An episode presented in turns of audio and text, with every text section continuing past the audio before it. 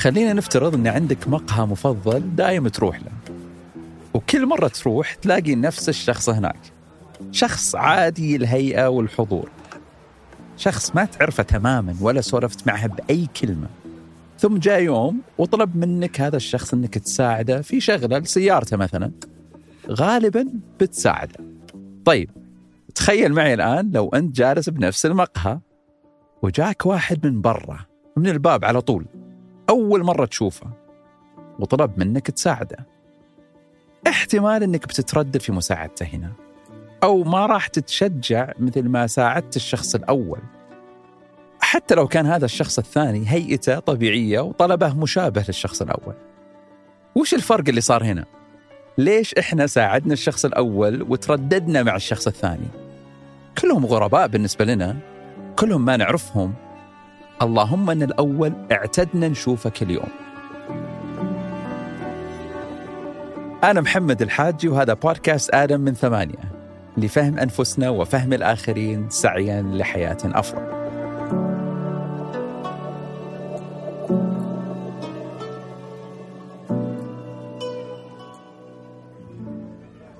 السبب في مساعدتنا للأول وترددنا مع الثاني يعود لمبدأ الألفة. كلما ألفت الشيء ولو بشكل تافه ويسير وقصير، كلما شعرت تجاهه بالأنس والقبول، وبالتالي حتى تفاعلك وسلوكك معه يختلف. وهذا ما يعرف بأثر التعرّض البسيط mere exposure effect. وهذا التعرض ينطبق على الأشخاص والأشياء، والأخطر أنه ينطبق على الأفكار كذلك.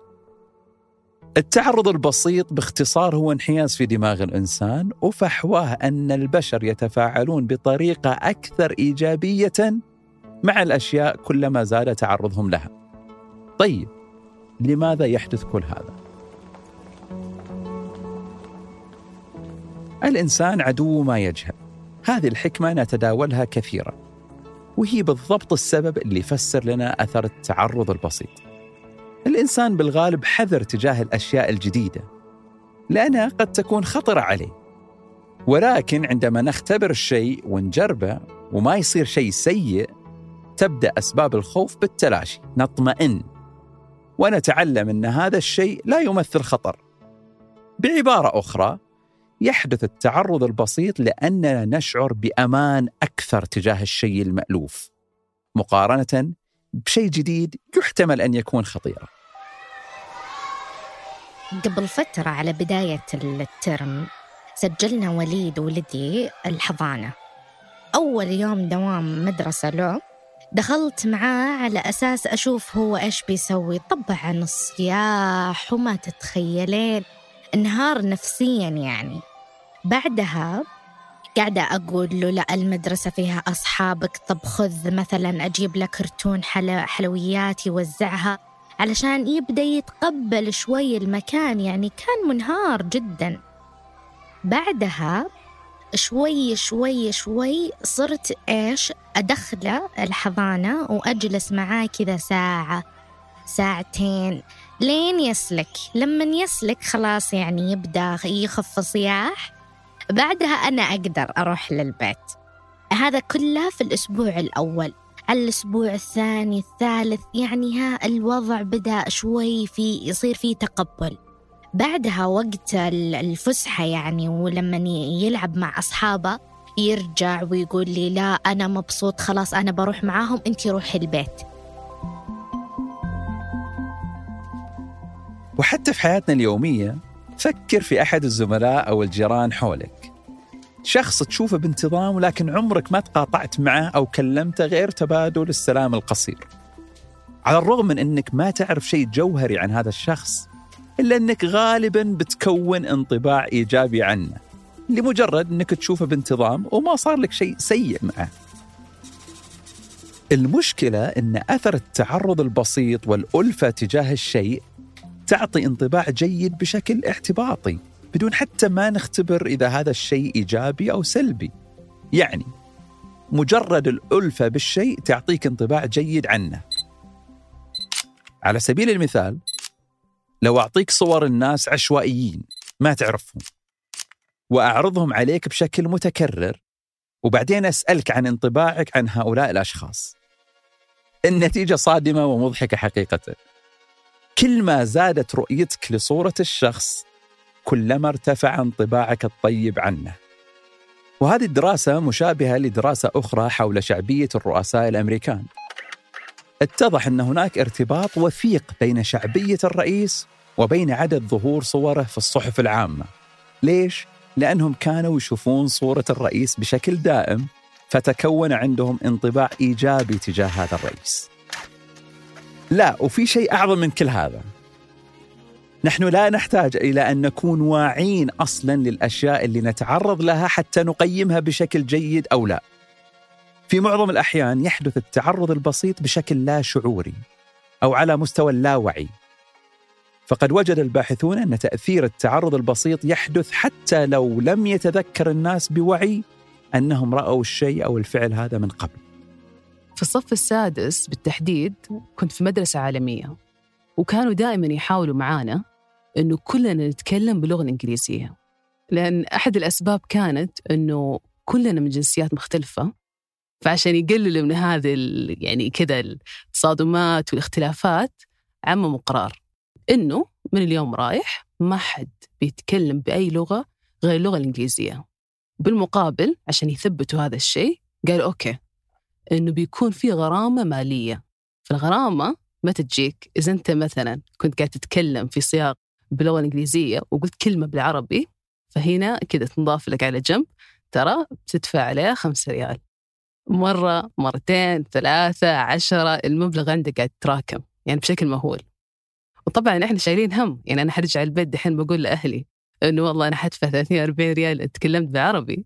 ففكرة إنه أنت أساسا ليه قاعد تتكلم بالعربي في نص حصة بالإنجليزي؟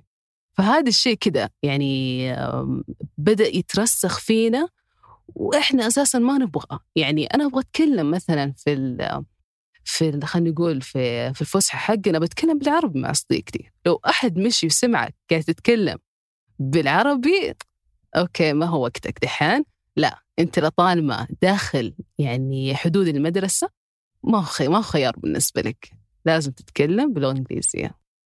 اللي صار إنه مع الوقت كلنا كلمات العربية عندنا ومعجمنا العربي قل، يعني بالمقارنة مع اللغة الإنجليزية. يعني أي كلمة ممكن تتخيلها نعرفها بالإنجليزي، تعال قول لي هي إيش هي بالعربي، أطالع في كذا وأتنح. في دراسة طلب الباحث من المشاركين قراءة كلمات بلغة أجنبية ما يفهموها وبصوت عالي. المشارك يكرر الكلمات عدة مرات، بعض الكلمات يكررها مرتين وبعضها عشر وبعضها خمسة وعشرين مرة يكرر الكلمة. وبعد قراءة الكلمات طلب من المشاركين تخمين معنى كل كلمة وهل يعتقدونها تحمل معنى إيجابي أو سلبي. وجدنا أن المشاركين حبوا الكلمات اللي رددوها أكثر، في حين أن الكلمات اللي قرأوها مرات قليلة تم تصنيفها أنها كلمات ذات دلالة سلبية. والكلمات اللي قرأت خمسة وعشرين مرة كانت الأفضل تقييماً من ناحية المعنى الإيجابي. هنا كان التعرض البسيط للكلمة كافياً لجعل المشاركين يحبوها أكثر. التعرض البسيط يولد مشاعر الألفة والأمان. أنا تغربت أو تعذبت في جدة تقريباً ثلاث سنوات. ما ماني من النوع اللي يعني يتشرط بلا كل، كان عندي وجبتين باليوم، فطور وعشاء. كان تحت الشقة في بوفيه، وأنا طالع للدوام أخذ لي شكشوكة، وأنا راجع أخذ لي مسحب، برجر، أي حاجة. كان في عامل هناك اسمه علي، وما أدري هل هو هذا اسمه يعني ولا اكتسبه لما جاء السعودية، بنغالي بالخمسين من عمره تقريبا كذا، ما أدري. يعني مع الوقت تكون نوع من ال... من الألفة، هذا يعني تعودت عليه. ما أعرف أي تفاصيل أخرى عن حياته، حتى لما يسافر أسأل عنه خويه، لما يرجع كذا أخذ تفاصيل بسيطة، كيف كانت الإجازة، كيف لها العيال كلهم، أحد تزوج منهم، بس هذه التفاصيل البسيطة. أي أعتقد أنه إنسان يعني أعتقد أنه إنسان كويس طيب، يعني ما شفت منه أي ضرر. يعني صراحة حافظني، حافظ طلبي، يقابلني بابتسامة، يعني حتى لما أنقطع يومين ثلاث كذا يشعرني إنه فقدني، يعني يشعرني يعني حتى ب... آه وين أنت ما يجي أمس ما أدري إيش كذا.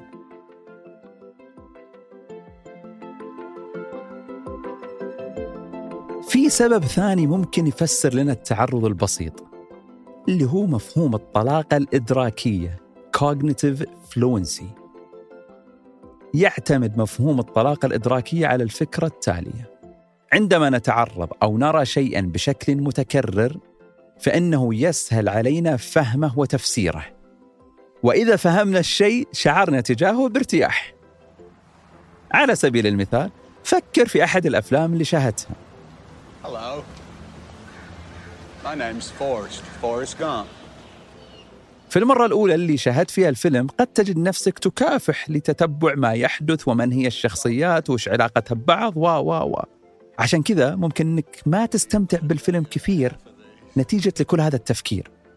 ولكن لو تشاهد الفيلم مرة ثانية غالباً بتشوف نفسك إنك استمتعت فيه بشكل أكبر، لأنك فاهم الشخصيات والحبكة وما عندك عبء إدراكي لفهم الحيثيات، مخك صافي.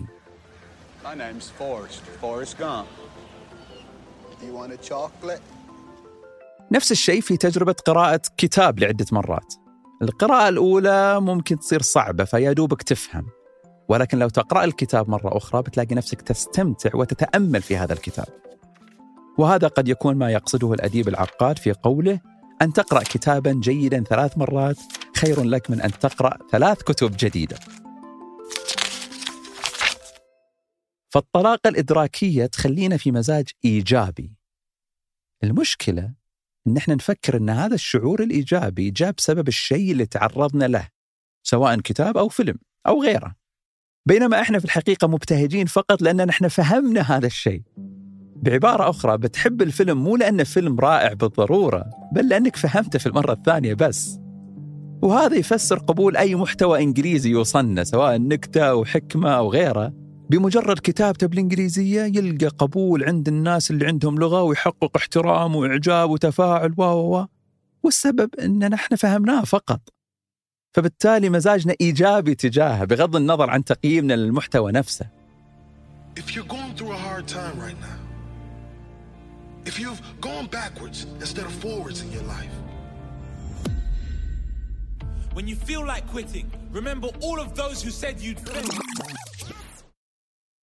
ولو نرجع للتاريخ الإسلامي في هذا الصدد بنشوف مفهوم الطلاقة الإدراكية في أوج صورها في الآية الكريمة: وقال الذين كفروا لا تسمعوا لهذا القرآن وألغوا فيه لعلكم تغلبون.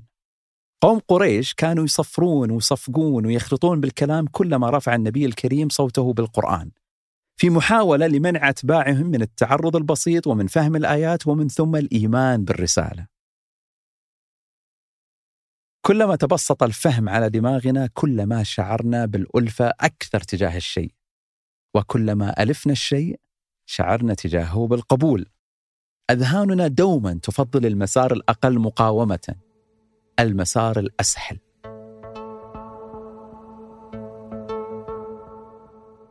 بالرغم من كثرة المواضيع المقترحة للحديث عنها في البودكاست، اخترت هذا الموضوع لأهميته القصوى في عالم اليوم، عالم نتعرض فيه يومياً لسيل عارم من الأفكار والأشخاص والأشياء الإيجابية والسلبية بالطبع، ولكن نعرف أن المحتوى السلبي هو الأكثر انتشاراً والأكثر تفاعلاً وتأثيراً في حياة الناس.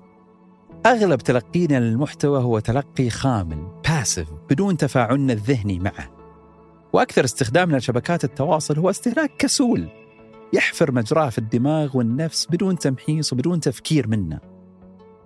نستهلك المحتوى في السيارة، في دورة المياه، وقبل النوم وبعد النوم وأثناء الوجبات، وزي هذه الحلقة اللي انت قاعد تسمعها بشكل قد يكون خامل. حياتنا مزدحمة وسريعة، وكمية المحتوى مريعة ومرعبة، فلا يمكن لنا في هذه البيئة المتسارعة أن نفكر وندقق في حميتنا المعلوماتية، فنستهلك كل شيء. متوسط الأسبوع خمس ساعات وتسع دقائق. أوه سبع ساعات والله حسيته متش. last week average um, ست ساعات وخمس دقائق التوتال يروح. uh, last week average uh, خمس ساعات واثنين وأربعين دقيقة. والله العظيم بدري. اخترع صاروخ يمكن. مدري أحس أحس الرقم التوتال يخوف اثنين وأربعين يعني. كذا تقريبا يومين بالكامل راحت على الجوال من أسبوع، يعني ما هو طبيعي.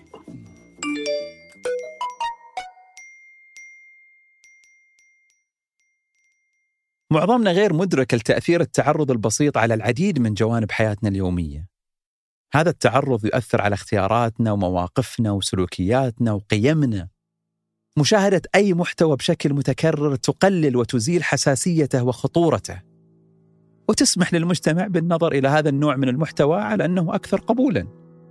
ونشاهد حالياً تطبيع للمواد الإباحية والشهوانية والرخيصة والمضللة في مختلف المنصات. نحن محاصرون بهذه القمامات.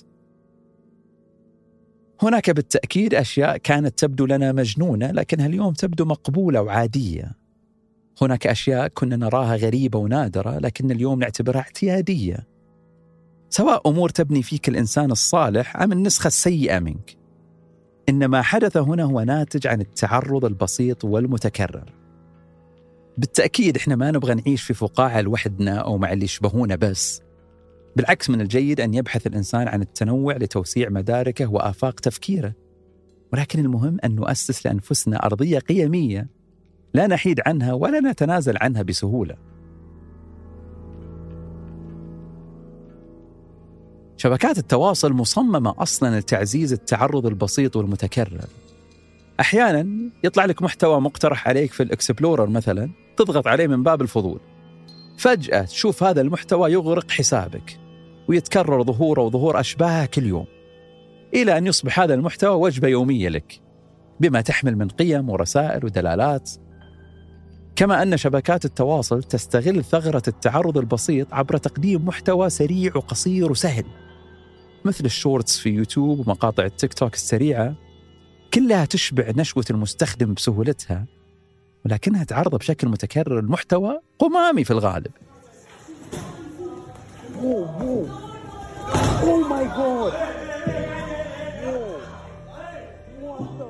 أنا من المدمنين للمقاطع مقاطع القتال، يعني في ساعات في حسابات وتلاقي ممكن تلاقيها على يوتيوب لمقاطع اللي هي حق الضرب، القتال الشوارع مثلا، مضربة في حارة، مضربة في حارات كذا حول العالم، تلاقيها موجودة موجودة في الانترنت كثير. ما أدري إيش أقول لك، بس إنه يحصل فيها كذا عنف، ضرب، ساعات دم وذي الأمور. فماني داري، ممكن يعني الواحد يعني نحب أن أتفرج مثلا الملاكمة، اليو اف سي وذي الحاجات، فممكن هذه امتداد ليها ما أعرف. بس إنه بعد فترة صار فاهم موضوع العنف بالنسبة لي شيء عادي، يعني صدقاً. في مثلاً مقاطع لما أكون قاعد مع الشباب أقول لهم أفتح لهم مقطع أقول لهم شوف شوف شوف هذا، شوف كيف هذا ضربه، ولا كيف هذا كيف كيف إنه يعني تفقع وضربه في الشارع ومسح كرامة الأرض. اللي عندي كذا يطلعون إنه إيش فيك يعني، أو اللي يقول يا عم إيش ذا، يعني كيف تتفرج هذه المقاطع.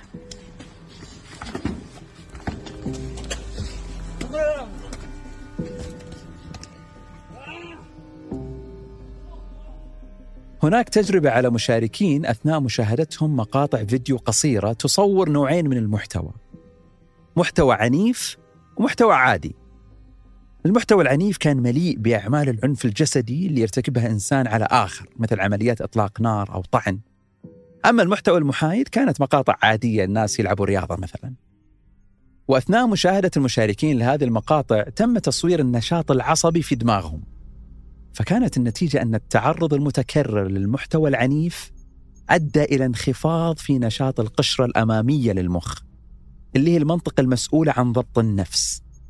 فالانخفاض في نشاط القشرة الأمامية يرتبط بزيادة السلوك العدواني. بالإضافة أشارت الدراسة أنه حتى التعرض قصير المدى لمقاطع العنف يؤدي إلى زيادة الميول العنيفة، وأن القشرة الأمامية انخفض نشاطها مع كل مقطع عنيف متتالي.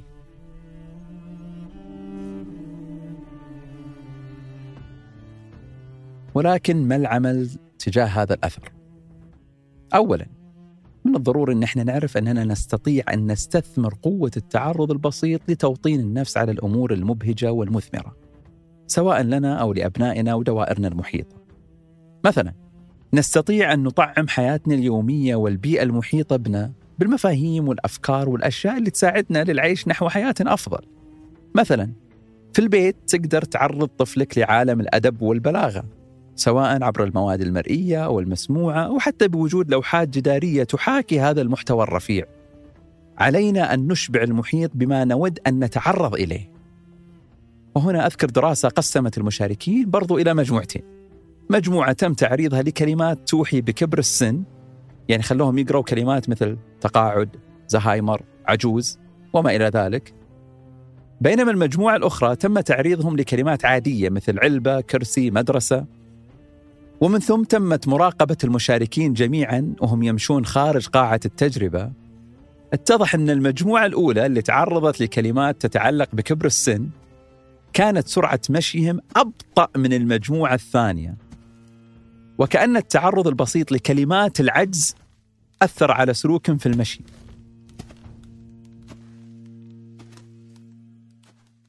كان فيه خلينا نقول توقعات مثالية زايدة، أنه أتوقع أني بروح المقهى لازم يكون الموظف سعيد ويبتسم بوجهي ويرحب ويسألني إيش طلبي بطريقة لطيفة، وبعدين يسلمني إياه ويكون مثالي ما فيه أي غلط.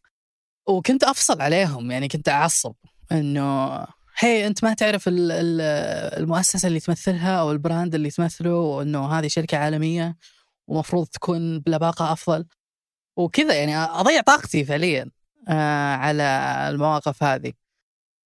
أتوقع أني كنت أشوف مسلسلات وأفلام وأتخيل أنه معيار الجودة زي اللي أشوفه في المسلسل، أو أنه إيه أتوقع مستوى خدمة متخيله في راسي. ومع الوقت لما تكبر تمر على مواقف كثير تستوعب أنه النادل اللي يشتغل بالمقهى أو المطعم أو أيا كان مقدم خدمة أو غيره في الحياة هذا شخص بعد وقاعد يمر بظروف، ويمكن راتبه ما نزل، يمكن تعرض لشيء مختلف. فهذه يعني تساعدك أنك تتأنسن الأشخاص هذول اللي كنت يمكن تشوفهم عناصر بس في حياتك أنهم أوادم زيك. الشيء الآخر أنه فعلا يعني مع, مع مرور الوقت وكثرة المواقف وكثرة التعرض للناس بمختلف الأماكن والظروف تستوعب أنه أمر طبيعي، يقل أنك تتضايق على الموضوع هذا.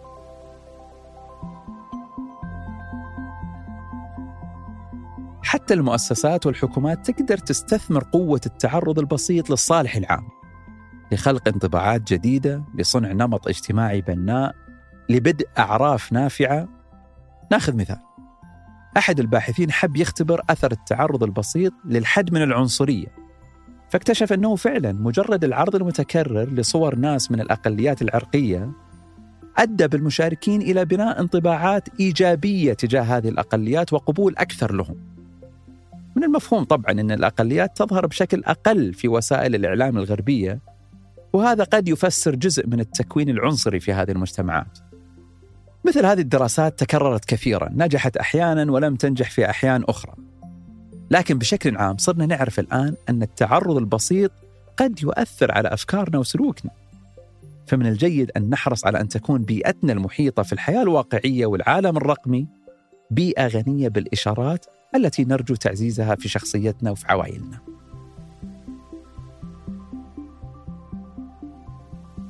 نظف المستنقع، هكذا يقال عندما نريد حل أي مشكلة من جذورها. من المهم جدا أن نسعى بكل وعي في اختيار ما نتعرض له بشكل متكرر، ولأننا أصبحنا نستيقظ وننام على شبكات التواصل، فإن هذه المنصات أصبحت تشكل وعينا وتشكل قيمنا بدون ما نشعر، مثل قطرات الماء اللي تحفر الصخر بعد مدة. أدعوكم وأدعو نفسي أن نأخذ جولة على الحسابات اللي نتابعها وتظهر لنا بشكل مستمر. نظف هذه القائمة بشكل مستمر حسب اللي ترتضيه نفسك والوعيك والقيمتك كإنسان مستقل لا تبنى شخصيته من قبل الآخرين. عملية التنقيح هذه يجب أن تكون تمرين دوري تراجع فيه التعرض البسيط وتضبطه كل فترة. هي موازنة مستمرة لضمان سلامة القلب والروح. إحنا مسؤولين عن دوائر تأثيرنا، أنفسنا أولاً ثم المحيطين بنا، فنستطيع بإرادتنا أن نصنع فارق في هذه الدائرة. وإن كنا لسنا بمسؤولين عن جنون هذا العالم، إلا أننا نستطيع نفسياً أن نحمي عقولنا وأرواحنا، فلا نقف كسولين في تلقينا للمحتوى حتى لا نألف القاع ونعتاد الهبوط. وهذا أعتقد هو غاية الحديث الشريف حول الإنكار بالقلب، وذلك حماية للنفس من أن تستسيغ السوء وتألفه. فالسؤال الآن، ما هو الشيء الذي تتعرض إليه بشكل بسيط؟ هل يصنع منك إنسان أفضل؟ وماذا ستفعل للوصول إلى النسخة الأجمل لشخصيتك وحياتك؟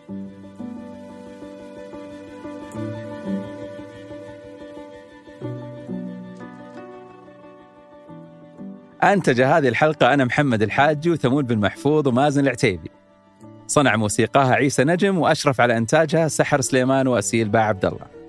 شكراً لمن شاركونا تجاربهم، ولو بالكم ملاحظات أو حابين تقترحون مواضيع للحلقات القادمة راسلونا على بريد البرنامج آدم آت ثمانية دوت كوم. قرأت تعليقاتكم كلها، فشكراً لكل من يشاركنا رأيه عن الحلقات في شبكات التواصل واللي يضع تقييمه في منصات البودكاست.